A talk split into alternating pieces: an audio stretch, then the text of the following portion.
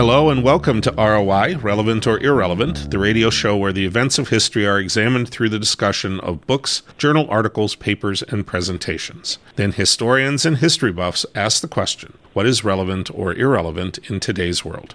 My name is Jay Swords. And my name is John Keeley. This is the 380th show of ROI, and our guest for today's show is Dr. Brian Roberts, professor of history at the University of Northern Iowa, is going to talk about his book, Blackface Nation Race, Reform, and Identity of American Popular Music, 1812 to 1925.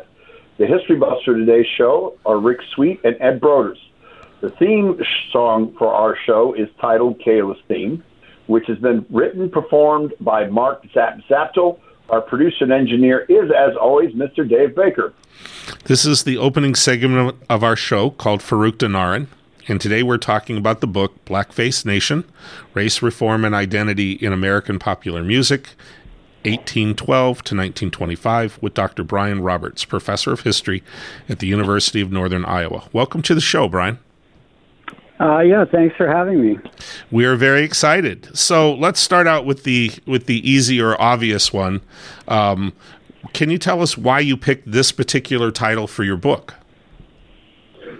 Uh, well, I, actually, it was kind of a long story on the title. Um, it took a long time to write the book because it was about. It ended up being a, about a lot of different themes in popular music, but um, I was going to call, or I wanted to call the book "Racism: The Musical," but my press thought that that title um, might have kind of been a little tone deaf with um, current political movements, this kind of thing, and so um, you, they changed the title. Well, they asked me to come up with a different title, and I came up with Blackface Nation. Um, and really, what the book, the title kind of represents um, the struggle in the book, the main theme in the book, which is kind of a um, it's a struggle between two different genres of popular music in the 19th century, which would be kind of reform music on one hand, which is kind of an uh, music based on uplift um, and kind of the idea of making people better, and then blackface minstrelsy on the other hand, which is about kind of um, kind of invoking uh, a lower, kind of earthier version of yourself um, and so that type of music, blackface, my argument is kind of blackface music was the music that kind of won in this struggle in America. And so it became kind of the dominant music, um, I argue, in the 19th century, which carried over into the 20th century and even into the present. Okay. Uh, the next question is, is uh, 1812 to 1925. Uh, why was the year 1812 did you consider to be the starting point for your book? Uh, that's yeah that that gets into um, the the focus of the book is is on popular music and popular culture, and my argument is kind of that prior to about 1812, uh, you're really talking about folk culture, um, and you're, you're talking about kind of localized cultures, um, and so there's a lot of lot of music before that period, but it's not standardized, and you certainly couldn't call it national. And so it's about 1812 that you get the rise of modern printing. Um, and then the War of 1812 was the was for the U.S. the first conflict as a nation, the first war as a nation, and so this was a kind of this the War of 1812 kind of brought America together. And I argue that that created a kind of shared popular culture. And so it's, it's, that's really the watershed, I think, for the formation of a kind of national popular culture. And from that point on, you can talk about popular culture in music, a broadly shared popular culture with with um, kind of shared tastes, shared reference points in the music, this kind of thing. And part of my argument is to say that um, in the book it, that really pop music was the first national media. It was the first medium for sharing um, uh, ideas and for bringing people together as a kind of into a kind of national identity in America. So um, yeah, the war, yeah, the 1812 I think is pretty much this the starting point for popular culture in America. Okay, okay. I, you know, I, find this whole topic fascinating because I, I have to be honest. Until I saw the title, I hadn't thought of there being such a thing as pop music in American culture um, in the 1800s. We don't have um, we don't have phonographs. We don't have radio. Mm-hmm. We don't have all of those kinds of things. The idea of a literary musical pop or culture had never occurred to me. So, can you give me a sense what kinds of of music is being presented here, and and how is this being disseminated? Are there um, you know like regional presses that are that are driving sort of this? Is there clearinghouses because I, I can't even think in the in the early 1800s do we even have mass market catalogs yet so so how does this sort of propagate uh, yeah that's a good question the um, that, you know that's that was one of my goals was to write about music uh, before there were any recordings because this is uh, when you're looking at music at that point where it's not really people don't know much about it. Um, and so that music, you can talk about popular music there, but you're you're not talking about kind of the radio, phonographs, this kind of thing. So the primary uh, medium for the music would have been sheet music, uh, which was you had at that point not a whole lot of publishing houses, but New York City, Boston, Philadelphia, um, would have had their presses that are kind of churning out these songbooks and sheet music. And what's amazing is just kind of how much they produced. Um, you would see um, this sheet music showing up in the houses of people, uh, pr- pretty much middle class types, um, pretty much everywhere. And you can kind of go and see, and something like the Library of Congress uh, website, for example, they have entire collections of sheet music from this period in uh, the early 19th century. And then by the time you get into about the 1840s, 1850s, then you start to see the development of kind of national music publications, clearinghouses, like Root, Root and Cady um, Music House in Chicago uh, was one of the biggest, and they they actually did very well. Um, really they got going pretty much with the Civil War. They became very popular in the Civil War with um, shared music and people kind of getting together in the Civil War and singing these songs. But also, Root and Cady had a uh, a side business where they would publish people's songs for a fee, and so uh, it was kind of a uh, a vanity press for songwriters. So there was actually a pretty big business for pop music in the 19th century, even before, well before phonographs and, and obviously before radio. Okay, my question I think is going to kind of bridge the two topics because when I saw this, I was taught years ago that um, that yes, the the music, the pop music, actually was out there, but the guy who was the first person to kind of bridge it was Stephen Foster. Uh, and Stephen mm-hmm. Foster was born in 1826. He was not musically trained. He was definitely not a Brahmin from the upper, higher uh, uh, echelons of American society. And he grew up pretty poor. And if I recall, he had roots with black American music. And he was the first guy, if I recall, to really make a market in the sheet music business because he produced a ton of songs that were considered pop and he took his influence from the cultures that he was with from to inspire his music. Uh, yeah. Uh, well, some of that. I mean, I, I think the story of Stephen Foster. Um, first of all, Foster was uh, not really working class in his background. Now, there were previous blackface performers and blackface um, people who wrote blackface songs, um, which P- Foster pro- partly did. I mean, that was part of his part of his work was writing uh, blackface songs. Um, but Foster came from the rising middle class, and so in the 1840s, you know, the middle class is kind of coming to its own as a kind of group in America. Um, and they would end up kind of dominating the tastes in America, this kind of thing. And so Foster uh, came from a family with pretty good po- political co- connections in um, okay. Allegheny, in Allegheny, um, Pennsylvania. And so his father was a, a well, pretty well off politician, and then Foster grew up, um, was pretty well educated, and then ended up working as a, a clerk in a counting house.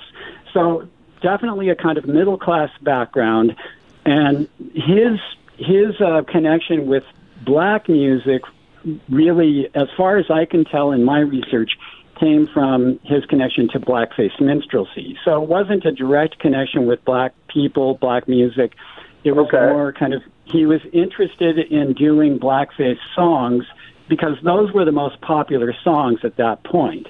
And so in his early career, um, where he made it big was in songs like "Oh Susanna," uh, "Camptown Races," right. and those songs really reflect the kind of blackface part of his career and he he he really became famous writing these type of songs.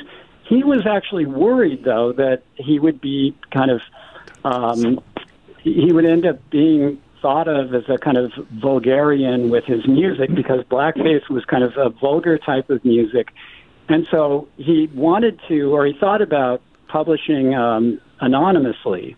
But then he realized that um, he could take blackface and try to make it more middle class and so with his songs, you see these very early on. You see these very um, energetic, lively blackface songs, which were like the blackface of the time. And then uh, the genius of Foster was to take that and then start to kind of make his songs a little bit more um, refined. And then you get songs like Old Uncle Ned and uh, the, the Old Folks at Home.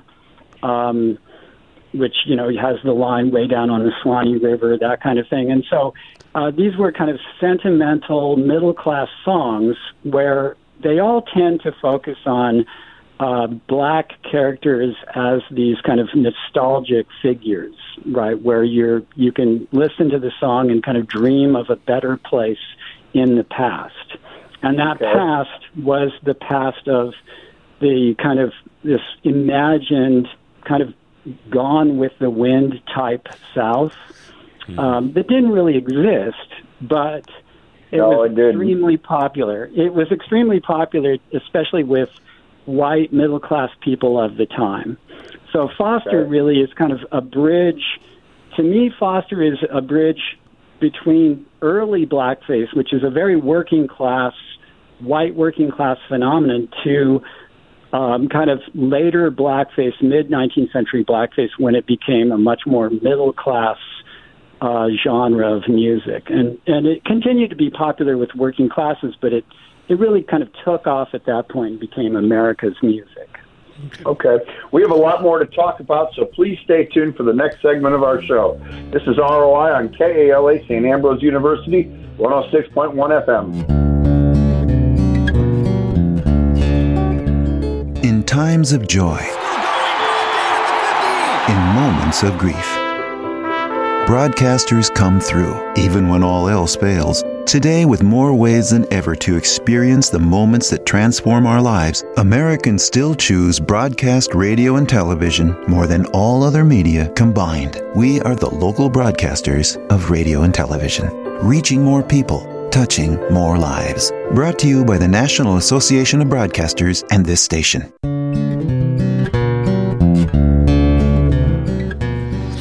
Hello and welcome back to ROI, Relevant or Irrelevant, the radio show where events of history are examined through the discussion of books, journal articles, papers, and presentations. Then historians and history buffs ask the question what is relevant or irrelevant in today's world? My name is Jay Swords. My name is John Keeley. This is the second segment of our show, referred to as the kitchen table. Our guest for today's show is Dr. Brian Roberts professor of history at the University of Northern Iowa, and we're talking about his book, Blackface Nation Race, Reform, and Identity in American Popular Music, 1812 to 1925. Our history buffs for today's show are Rick Sweet and Ed Broders. And Rick, since you were an accomplished musician in the Centerville band, uh, high school band, you yourself get the first question. And I have sold no records since that time. So thank you, John. You still got the letter, right? I still, yes, I do. I still have my instrument somewhere in the garage. Brian, I'm I'm curious. Uh, I'm reading a book by uh, Dorothy uh, Schwieder called Iowa: The Middle, the Middle Land, and it, uh, uh, although it's it's focusing obviously on Iowa history, um, she she writes about uh, deep-seated racism, almost tribalism between whites and and African Americans, and uh, so Iowa not necessarily being the barometer for the entire nation, it strikes me that you know why would aspiring middle class people want to uh, appear as an African American and sing songs? What you know, uh, you mentioned earlier that it was considered potentially a vulgar type of music, but why why did the white folks uh, paint their face black and and sing uh, uh, these earthy minstrel type songs? Uh, yeah, that's a that's a great question, and you know I think it really gets to the heart of American identity. Um, in the early part of my book, the first couple of chapters really get into the past, the music before the rise of blackface, um, and this music uh, what you really see in the music is kind of uh, these traditions, again in conflict, where you have kind of uh, a version of patriotism uh, arising in the United States based on republicanism, this idea of good citizenship and informed uh, voter, informed voters, uh, and this kind of thing where you have the responsibility uh, that citizens have in a democracy. Uh, in in contrast to that, you also have another version of patriotism that hasn't been talked about by many historians, which is a, a patriotism based on the conscious embrace of vulgarity as an American, as the, the core of American identity. And the key there is kind of vulgarity is this American vulgarity is this statement of democratic egalitarianism. And, and we see it all around us, even today in today's politics, what you see is this kind of idea that in America, even no matter who you are or how, uh, let's say, uneducated, how common you are, you still count as a full citizen. And so a lot of the music in America, uh, early music, stressed this idea that um, to be a real American, you have to get in touch with your kind of earthy, authentic side. And so this explains why in, in America, even the middle class could never get away from this. As you as you kind of become more refined in America, the idea is you become you lose touch with your authentic self, and you become more feminized. This kind of thing, and so the middle class has been seen as kind of feminized, overly intellectual, and possibly a little bit phony, whereas the the kind of common folk whether they're working class or African American, would be seen as closer to the American ideal of common people. And so this is what it, what explains, I think, the attraction. Um, even for rich people, they always want to kind of express themselves, at least occasionally, in this way where they're um, expressing their kind of inner self, the inner vulgar, uh, uncorrupted self that's authentic. And so, you know, politicians who can play on that do very well in America, and politicians who who can't do that kind of thing, who can't get in touch. Uh, I call it actually in my, in the book. I call it getting in touch, literally, with your dark side. And so, your dark side can be portrayed on the stage, literally through black makeup where you are then you're white, but you're performing a kind of um, like I say, authentic version of yourself. And and being black, in being black, you can also let go of all of the things that you have to repress as a white person, you can now you have a corridor for your appetites, your passions, uh, and so blackface works really well with a culture of consumerism. Uh, you know, the, the idea is that whiteness is all about repression, blackness is all about giving in to any desire. And so we kind of encode this kind of these racial distinctions within our culture in almost every way. All right, Ed. Yeah, um, Dr. Roberts, uh, let's go um, post Civil War.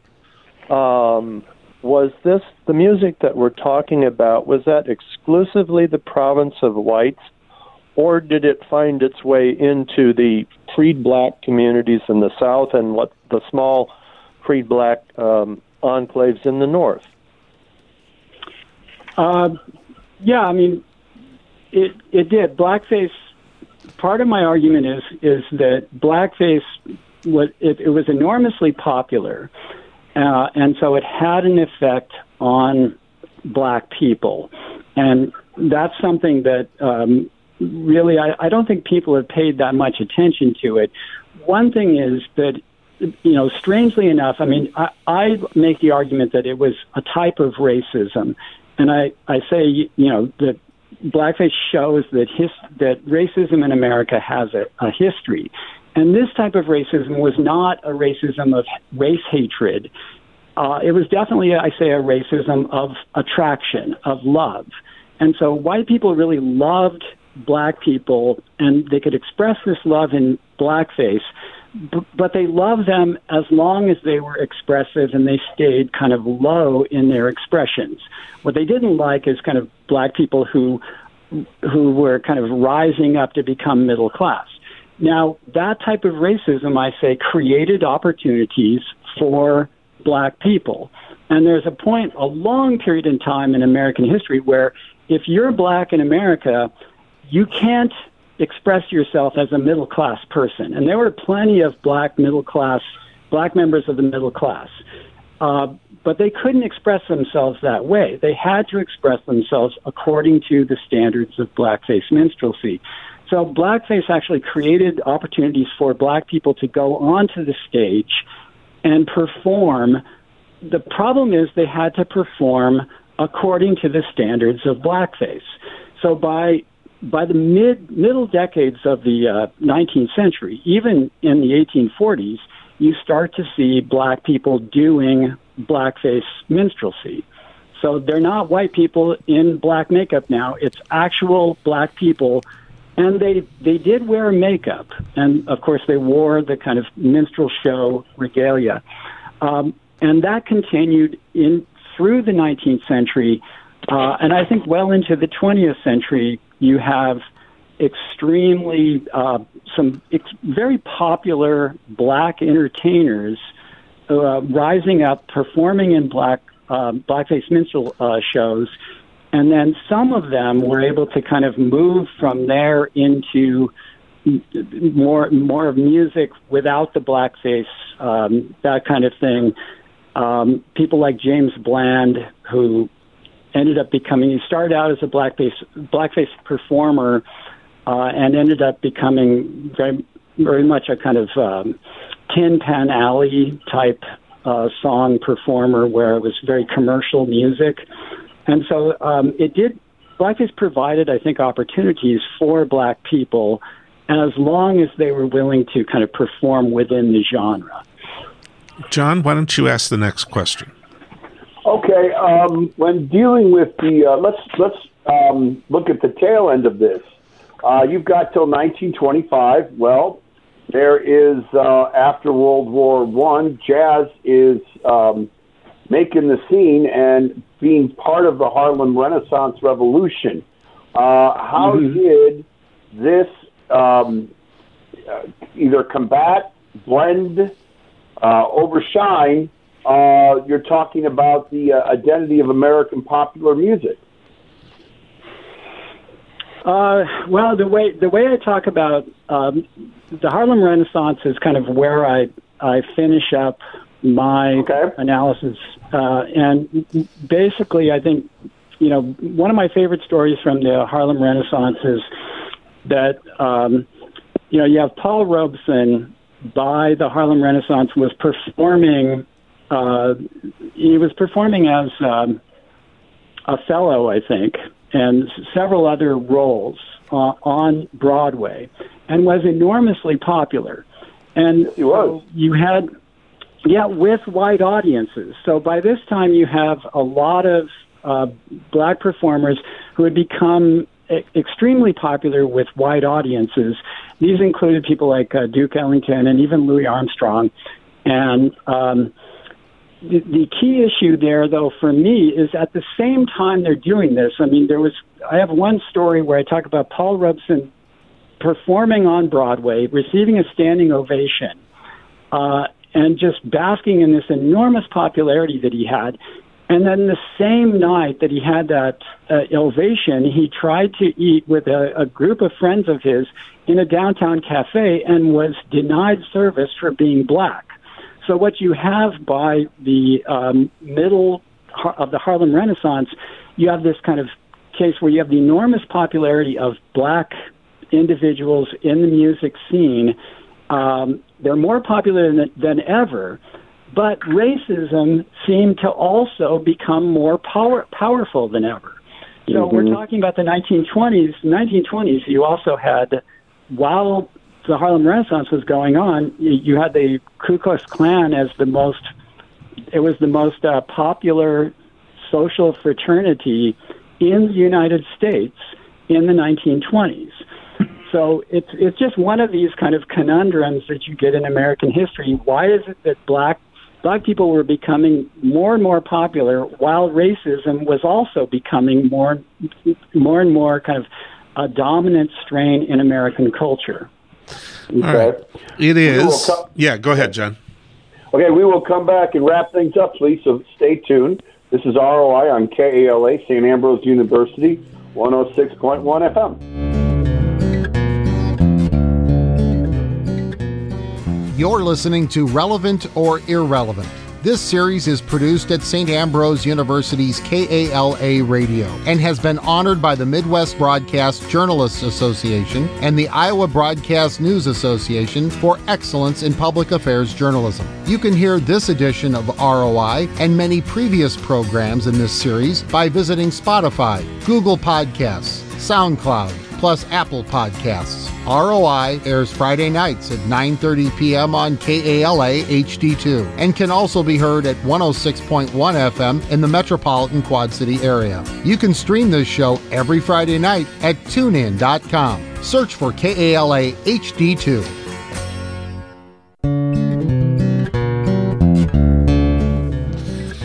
This concludes the 380th show of ROI, Relevant or Irrelevant. Our producer and engineer is Dave Baker. Our program manager is Rick Sweet. And the theme song for our show is titled Kayla's Theme and was written and performed by Mark Zapp. My name is Jay Swords. My name is John Keeley. We would like to thank our guest, Dr. Brian Roberts, professor of history at the University of Northern Iowa, who talked with us about the book of Blackface Nation Race, Reform, and Identity in American Popular Music 1812 to 1925. The history buffs for today's show are Rick Sweet and Ed Broders. This is ROI, relevant or irrelevant on KALA. The views expressed on this show are not necessarily those of St. Ambrose University or KALA.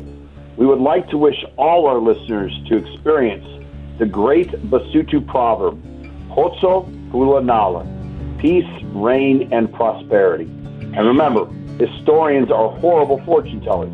Good night.